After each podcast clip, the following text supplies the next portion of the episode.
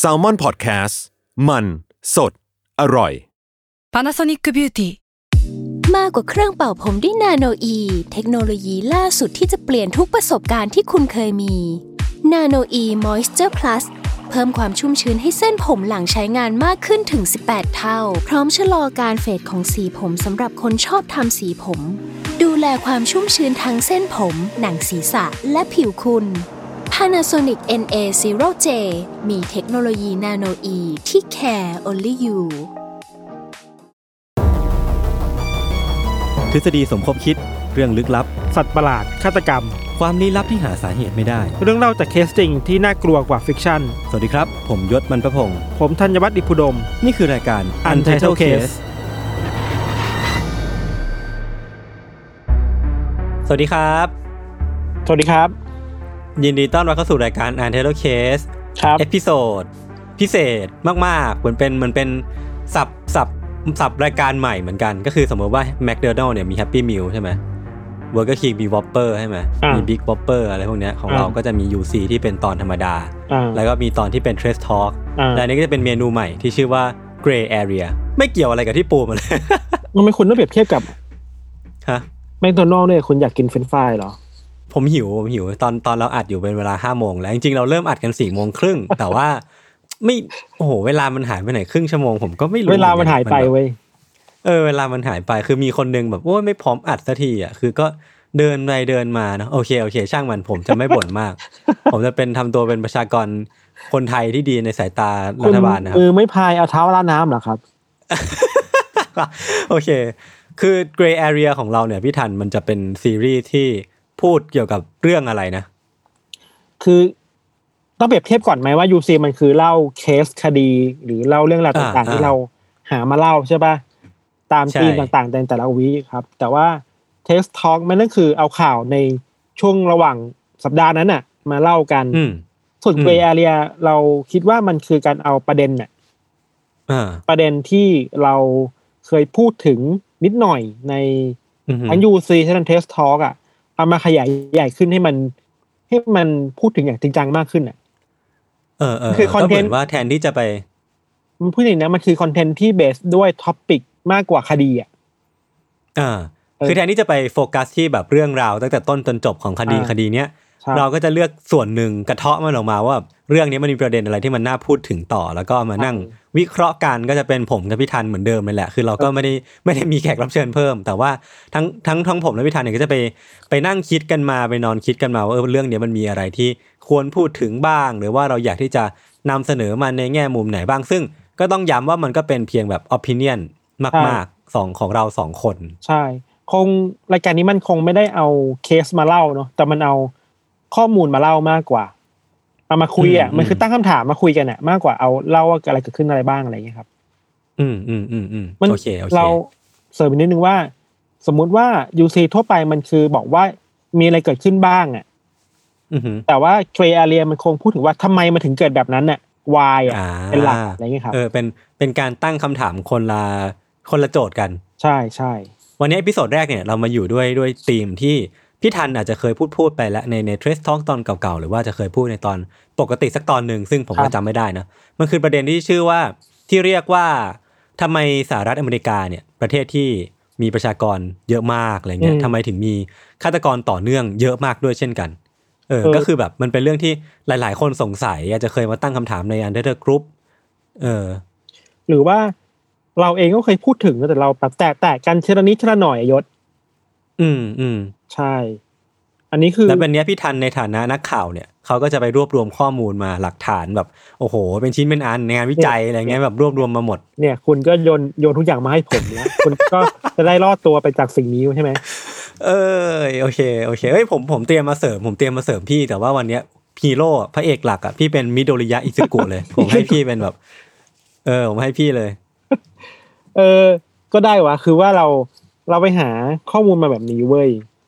ว่าอืมจากคำถามว่าทำไมสหรัฐอเมริกาถึงมีฆาตกรต่อเนื่องเยอะมากมากๆอะจริง ๆ ประเทศอื่นก็น่าจะเยอะนะ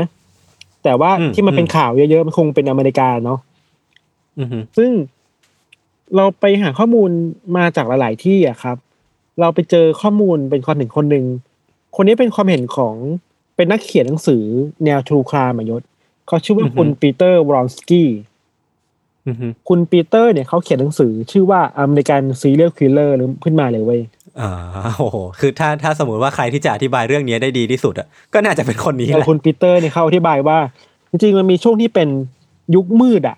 ในช่วงประมาณตั้งแต่ปีหนึ่งเก้าเจ็ดศูนย์ถึงหนึ่งเก้าเก้าเก้าที่มันมีฆาตกรต่อเนื่องในอเมริกาเยอะมากๆอะอืมเขาไปหาจุดร่วมไว้ว่าทำไมฆาตกรต่อเนื่องหลายๆคนอะถึงออกมาฆ่าคนมันมีมันมีปัจจัยอะไรบ้างนะครับ ก็พบว่าฆาตกรที่ชื่อดังนะอย่างแบบจอห์นเวย์นเกซี่ เท็ดบันดี้เจฟฟรีย์ดาห์เมอร์สามคนนี้คือเราเคยพูดถึงไปหมดแล้วเนาะอืมสามคนเนี้ยเติบโตมาในช่วงเวลาที่มันเป็นช่วงที่เป็นหลังสงครามโลกอะยศอืมอืมคือเขาเติบโตมาในครอบครัวที่พ่อเขาอะเป็นทหาร ซึ่งเคยไปรบในสงครามโลก หรือแม้แต่สงครามเวียดนามอะอืมแล้วกลับมาบ้านด้วยสภาพจิตใจที่ ไม่ค่อยดีเท่าไหร่อะหรือไม่ก็เป็นแบบ PTSD ไปอะอ่าฮะอ่าฮะซึ่งในช่วงเวลานั้นนะครับไออาการ PTSD ที่มันเป็นอาการทรมานนะเนาะมันมันยังไม่ได้ถูกวินิจฉัยทางการแพทย์ว่าเป็นอาการป่วยทางจิตอย่างเป็นทางการ อืมนึกออกเผลอๆอาจจะยังไม่ได้มีชื่อเรียกด้วยซ้ำในในยุคนั้นอะไรเงี้ยใช่ใช่ซึ่งสิ่งที่ทำให้ฆาตกรในวัยเด็กเหล่านี้เจอ คือเจอพ่อที่มีอาการทางจิตอะ แล้วก็อ่ามีความ ก้าวร้าวมีความรุนแรงกับคนในครอบครัวทำร้ายคนในครอบครัว พวกเขาเรื่องเจอ abusive แหละเออ abusive เออนี่แปลว่าอะไรนะแบบ ทารุณเนาะทารุณกรรมใช้อำนาจในรุณทางมิชอบอะไรเงี้ยอ่าอ่าใช่ครับ ซึ่งนั่นแหละครับฆาตกรต่อเนื่องเหล่าเนี่ย หลายๆคนนะเขาก็เติบโตมาในครอบครัวที่ต้องมีภาพความรุนแรงให้เห็นในทุกวันเลยอะอืมอืมอืมเออเพราะฉะนั้นอาการเหล่านี้มันสะสมในตัวเขาตั้งแต่เด็กๆอะทำให้เป็นปมปมหนึ่งในจิตใจได้ครับ แล้วก็มันมีคนที่อธิบายเพิ่มเติมด้วยนะครับว่าอย่างอันนี้เป็นนักเขียนเหมือนกัน แล้วก็เป็นเขาเรียกว่าเป็นนักอัจฉริยะวิทยาอ่าที่อเมริกาเขาที่ทุเรียคนรับที่แคนาดาเขาชื่อว่ามิเชลแอนฟิลอันฟิลนี่นแหละเขาเรียกมิเชลอันฟิลคุณมิเชลเขาบอกว่า ตอนสงครามโลกครั้งที่สองแล้วก็เลยมาถึงหลังสงครามอะรวมถึงสงครามเย็นเนี่ย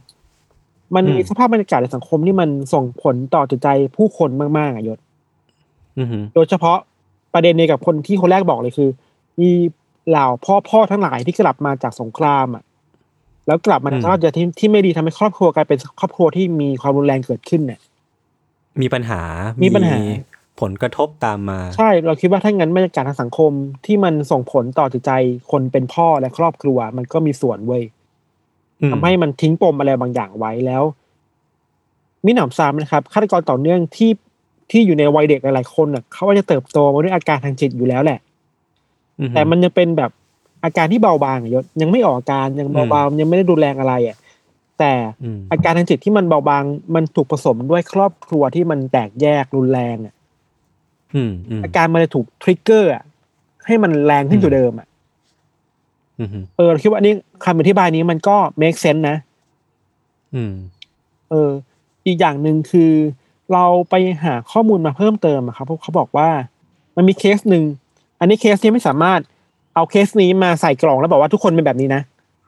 แต่ว่าเคสนี้มันเคสของริชาร์ดรามิเรซครับของ Night Stalker ที่ชื่อว่า Night Stalkerริชาร์ดลามิเลสเติบโตมาในครอบครัวที่มีความรุนแรงในบ้านเว้ยพ่อของเขาก็เคยเป็นทหารแล้วกลับมา แล้วก็ตัวพ่อเองอะ มักจะเล่าเรื่องราวความรุนแรงในในสงครามอะ ให้ริชาร์ดฟังตลอดเลยอะอืม หรือแม้แต่ตอนที่พ่อเคยไปรบในเวียดนามอะ ก็พูดถึงเหตุการณ์ที่เขาเคยไปล่วงละเมิดทางเพศผู้หญิงเวียดนามอะมาเล่าให้ลูกฟังเว้ยอือหือเออ มันแปลว่าลูกเองก็รับประสบการณ์รับเรื่องเล่าแบบนี้มาจากพ่อตลอดเวลาครับ อืม หรือแม้แต่ลามิเลสเองเคยเห็นคนตายต่อหน้าด้วยซ้ำไปอะ เอออืมไอตัวอย่างนี้มันกำลังจะบอกว่า หรือว่าการที่เรา exposure อะหรือว่าการ เปิดเผยตัวเองต่อความรุนแรงอะมีความรุนแรงมาปรากฏต่อหน้าเราอะการเข้าถึงความรุนแรงได้เยอะๆอะ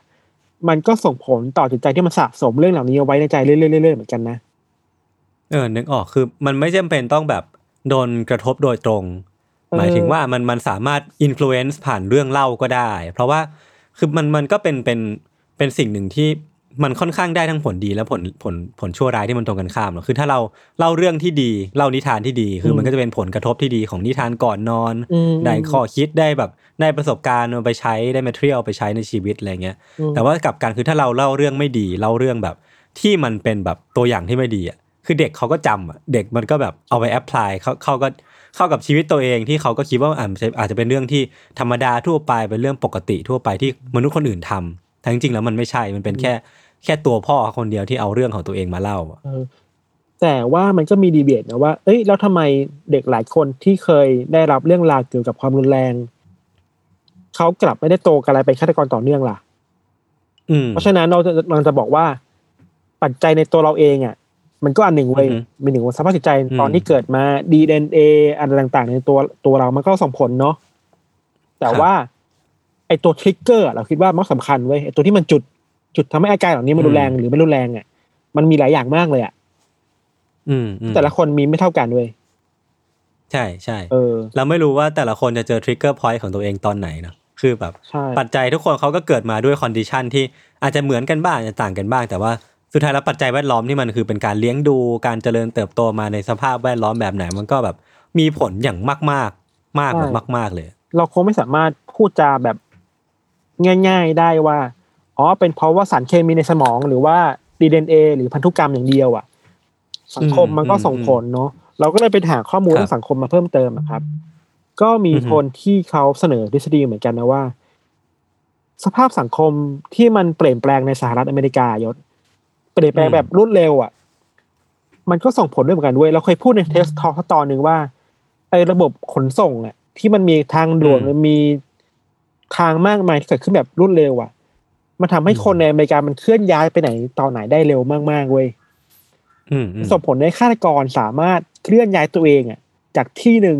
ไปอีกที่หนึ่งได้ง่ายขึ้นอะ และเจอคนได้มากขึ้น เจอเหยื่อได้หลากหลายมากขึ้นอะอืมมันเลยมีเรื่องราวของฆาตกรต่อเนื่องที่เยอะมากที่ชอบขับรถแล้วก็เลือกเหยื่อที่เดินตามท้องถนนน่ะเออส่วนใหญ่ก็จะเป็นแบบพวก โสเภณีขายบริการใช่คนขายบริการที่แบบจะเป็นเหยื่อที่ไม่ค่อยมีปากเสียงในการสู้ หรือว่ามีแบบแต้มต่อทางสังคมน้อยกว่าคนอื่นอะไรเงี้ยยกตัวอย่างแบบเท็ดบันดี้อย่างเงี้ยชอบทำแบบเนี้ยขับรถแล้วก็เลือกเหยื่อตามอืมถนนแล้วก็แบบไปล่อลวงมาอะไรอย่างเงี้ยครับอืมซึ่งมิกกี้ยศพูดถึงกลุ่มคนที่มันเป็นกลุ่มที่เรียกว่ากลุ่มเปราะบางอะเราคิดว่าก็ส่งผลนะคือ ในสังคมที่มันเหลื่อมล้ำมันมากๆอะครับ อืม คนอาชีพที่ถูก ถูกกลายเป็นเหยื่อได้มากมากๆจากที่เราเคยเล่ามาอยู่เซียมาร้อยกว่าตอนเนี่ยคือเซ็กอืมเวอร์เกอร์เนาะใช่ใช่ซึ่งนี่แหละสังคมที่มันเหลื่อมล้ำมากๆ มันพยายามจะขับเอาคนที่อยู่ในมุมมืดสังคมอะ ให้ ให้มืดเข้าไปใหญ่อะ อืมให้ถูกมองไม่เห็นน่ะให้ไม่ถูกนับอะ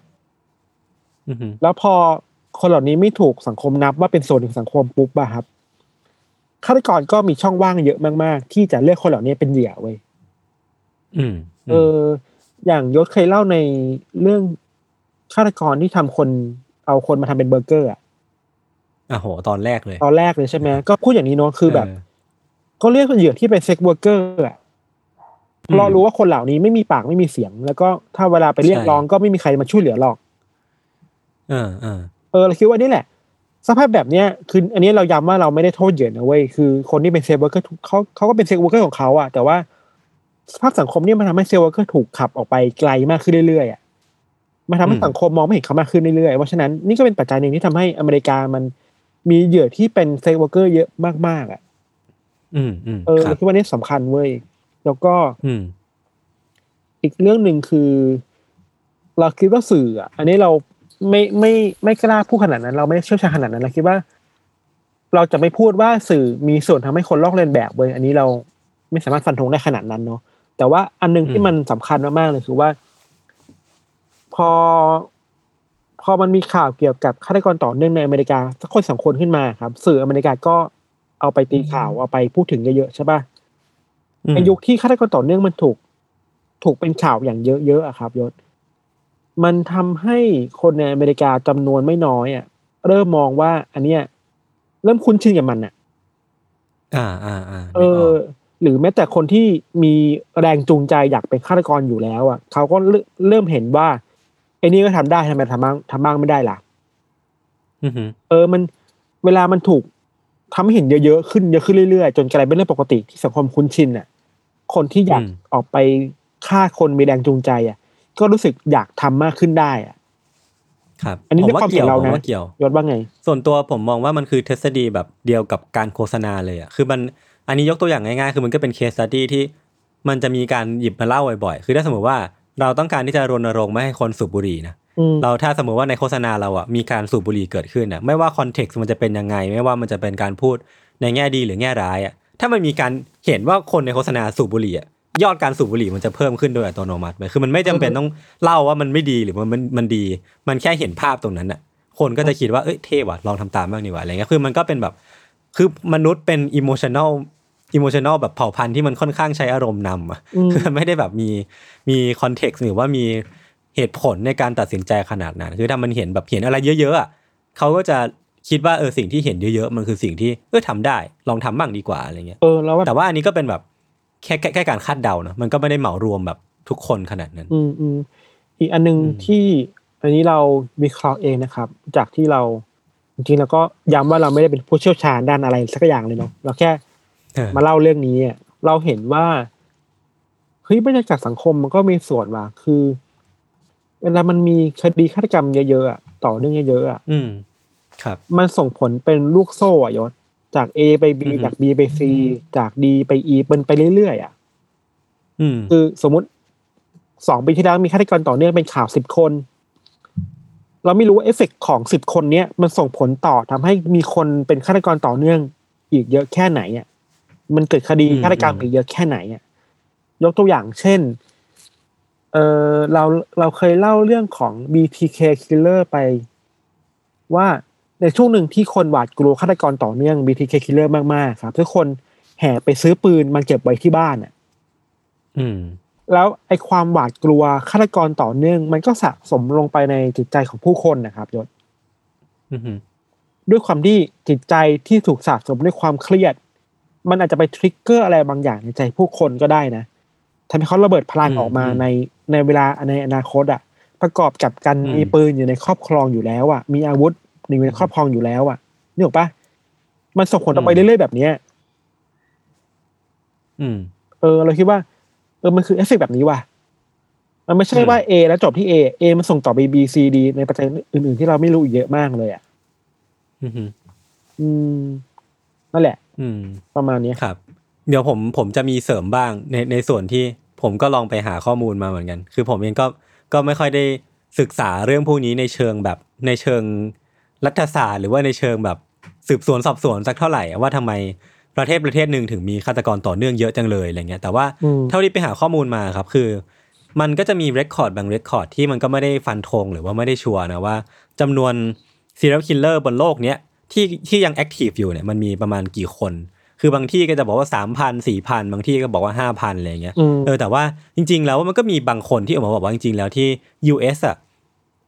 ค่าเฉลี่ยของการฆ่าคนหรือว่าการเป็นฆาตกรต่อเนื่องอะมันไม่ได้ไม่ได้เยอะกว่าประเทศอื่นสักเท่าไหร่ แต่ที่ว่าตัวเลขมันออกมาเยอะเนี่ย เพราะว่าที่ตั้งแต่เมื่อก่อนแล้วตั้งแต่อดีตที่เป็นเป็นมาเนาะคืออเมริกามี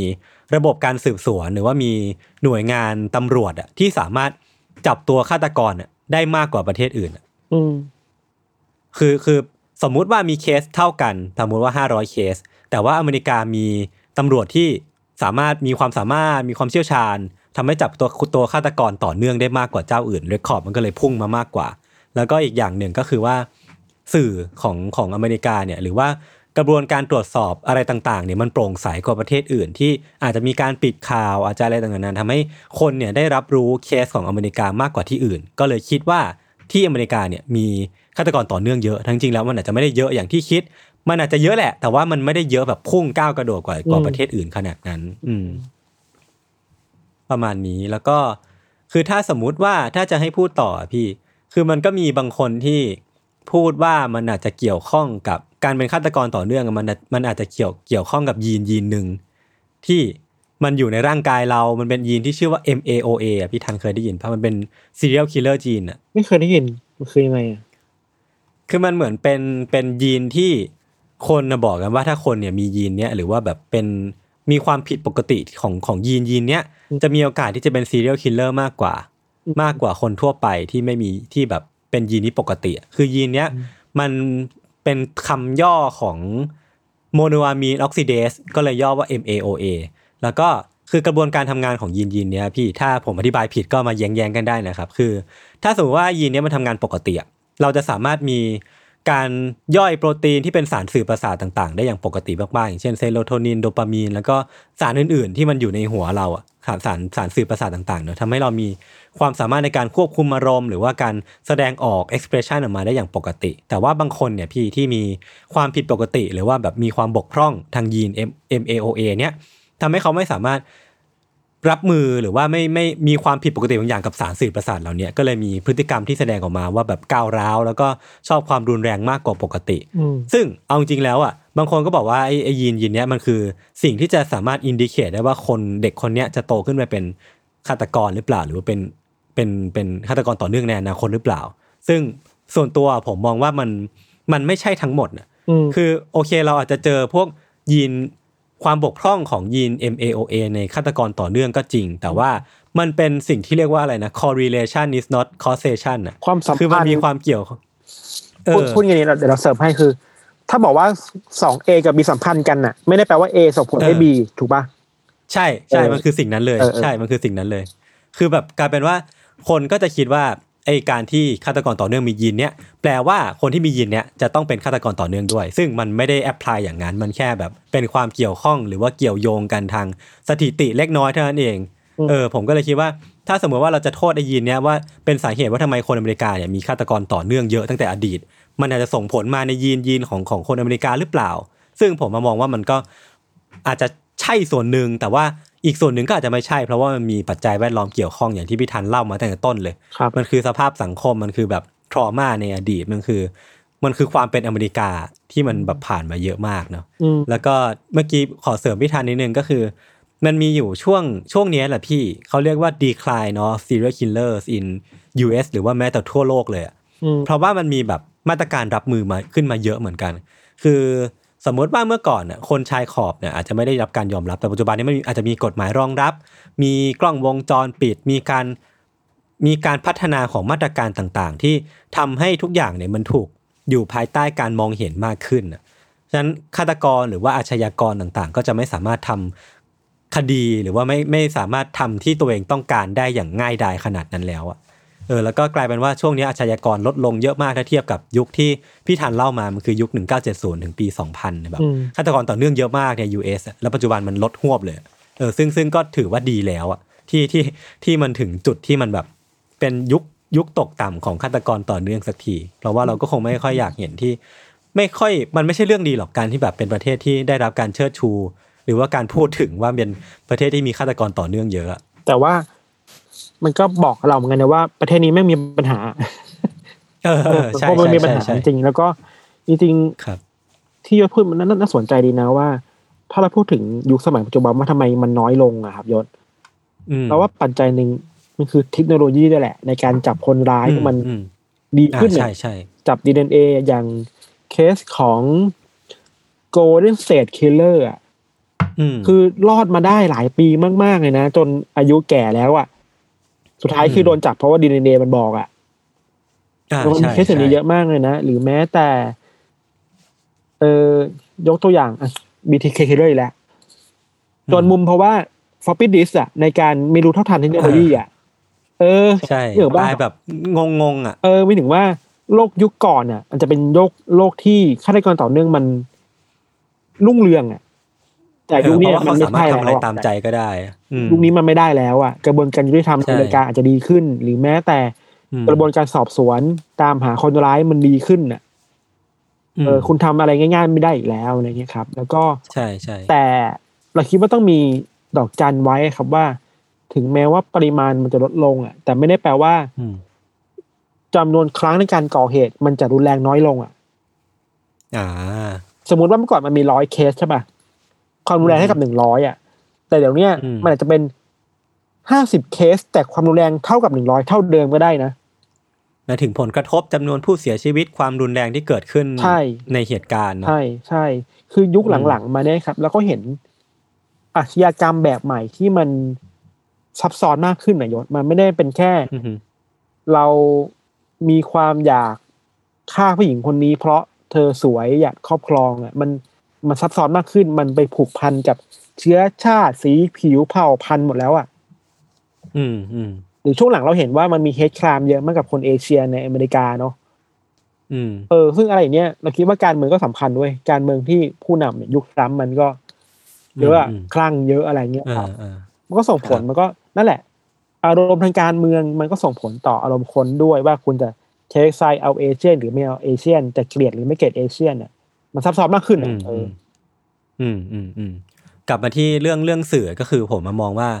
มันก็มีมีบางคนที่ออกมาบอกว่า ยิ่งมีข่าวว่าฆาตกรต่อเนื่องอะโดนจับมากเท่าไหร่อะอืมมันก็เหมือนเป็นสิ่งที่โฮโฮแบ็กไว้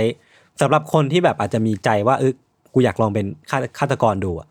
การการที่มีการออกข่าวว่าฆาตกรต่อเนื่องโดนจับอะอย่างเช่น Golden State Killer ที่โดนจับหลังจากแบบก่อเหตุมาแบบหลายสิบปีอะอืมเออการการออกข่าวอย่างเงี้ยหรือว่าการเกิดขึ้นของสิ่งเหล่าเนี้ย มันเป็นสิ่งที่ทำให้ฆาตกรไม่กล้าที่จะที่จะออกมาเป็นฆาตกร เพราะว่ากลัวว่าจะโดนจับอะไรอย่างเงี้ยผมคิดว่ามันก็มันก็มีผล